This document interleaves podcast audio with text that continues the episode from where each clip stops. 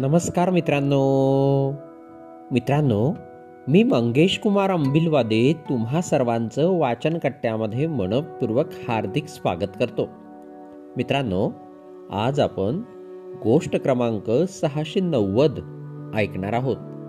आज सचिन वावरकर अमरावती यांनी संकलित केलेली जिद्द ही गोष्ट आपण ऐकणार आहोत.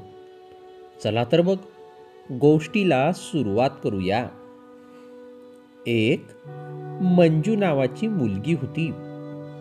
तिच्या बोटांना जन्मापासूनच आपल्यासारखी पेर नव्हती.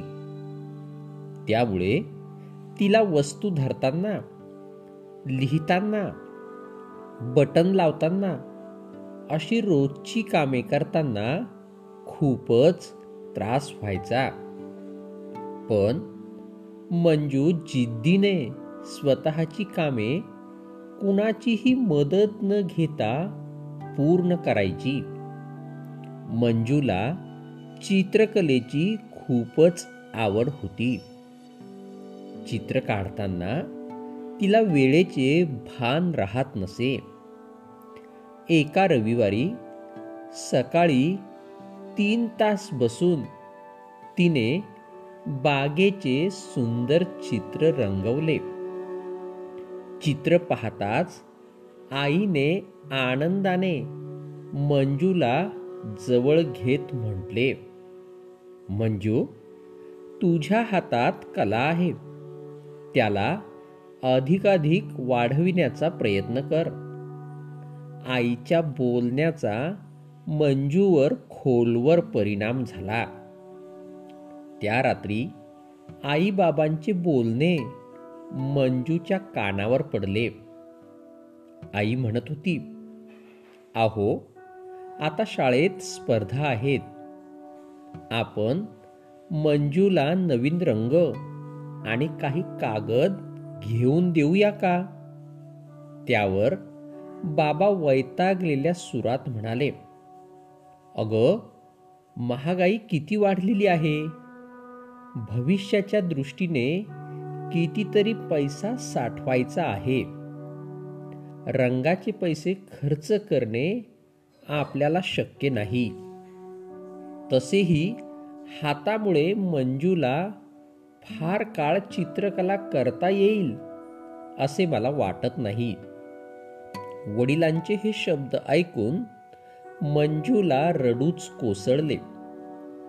सकाळी काढलेले सुंदर चित्र तिने फाडून टाकले. दुसऱ्या दिवशी उठल्यावर मंजू आईला स्वयंपाकात मदत करायला स्वयंपाकघरात आली. आईने आश्चर्याने तिला त्याबद्दल विचारले. मंजूने कालचे संभाषण ऐकल्याचे आईला सांगितले. आईच्या डोळ्यात पाणी आले.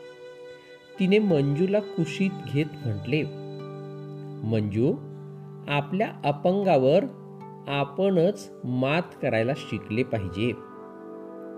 तुला माहिती आहे विल्मा रुडाल्फ ही अमेरिकन खेळाडू पोलिओमुळे दोन्ही पायांनी अपंग होती. पण मेहनत आणि जिद्दीच्या जोरावर तिने ऑलिम्पिक स्पर्धेत तीन सुवर्ण पदके मिळवून जागतिक विक्रम केला होता.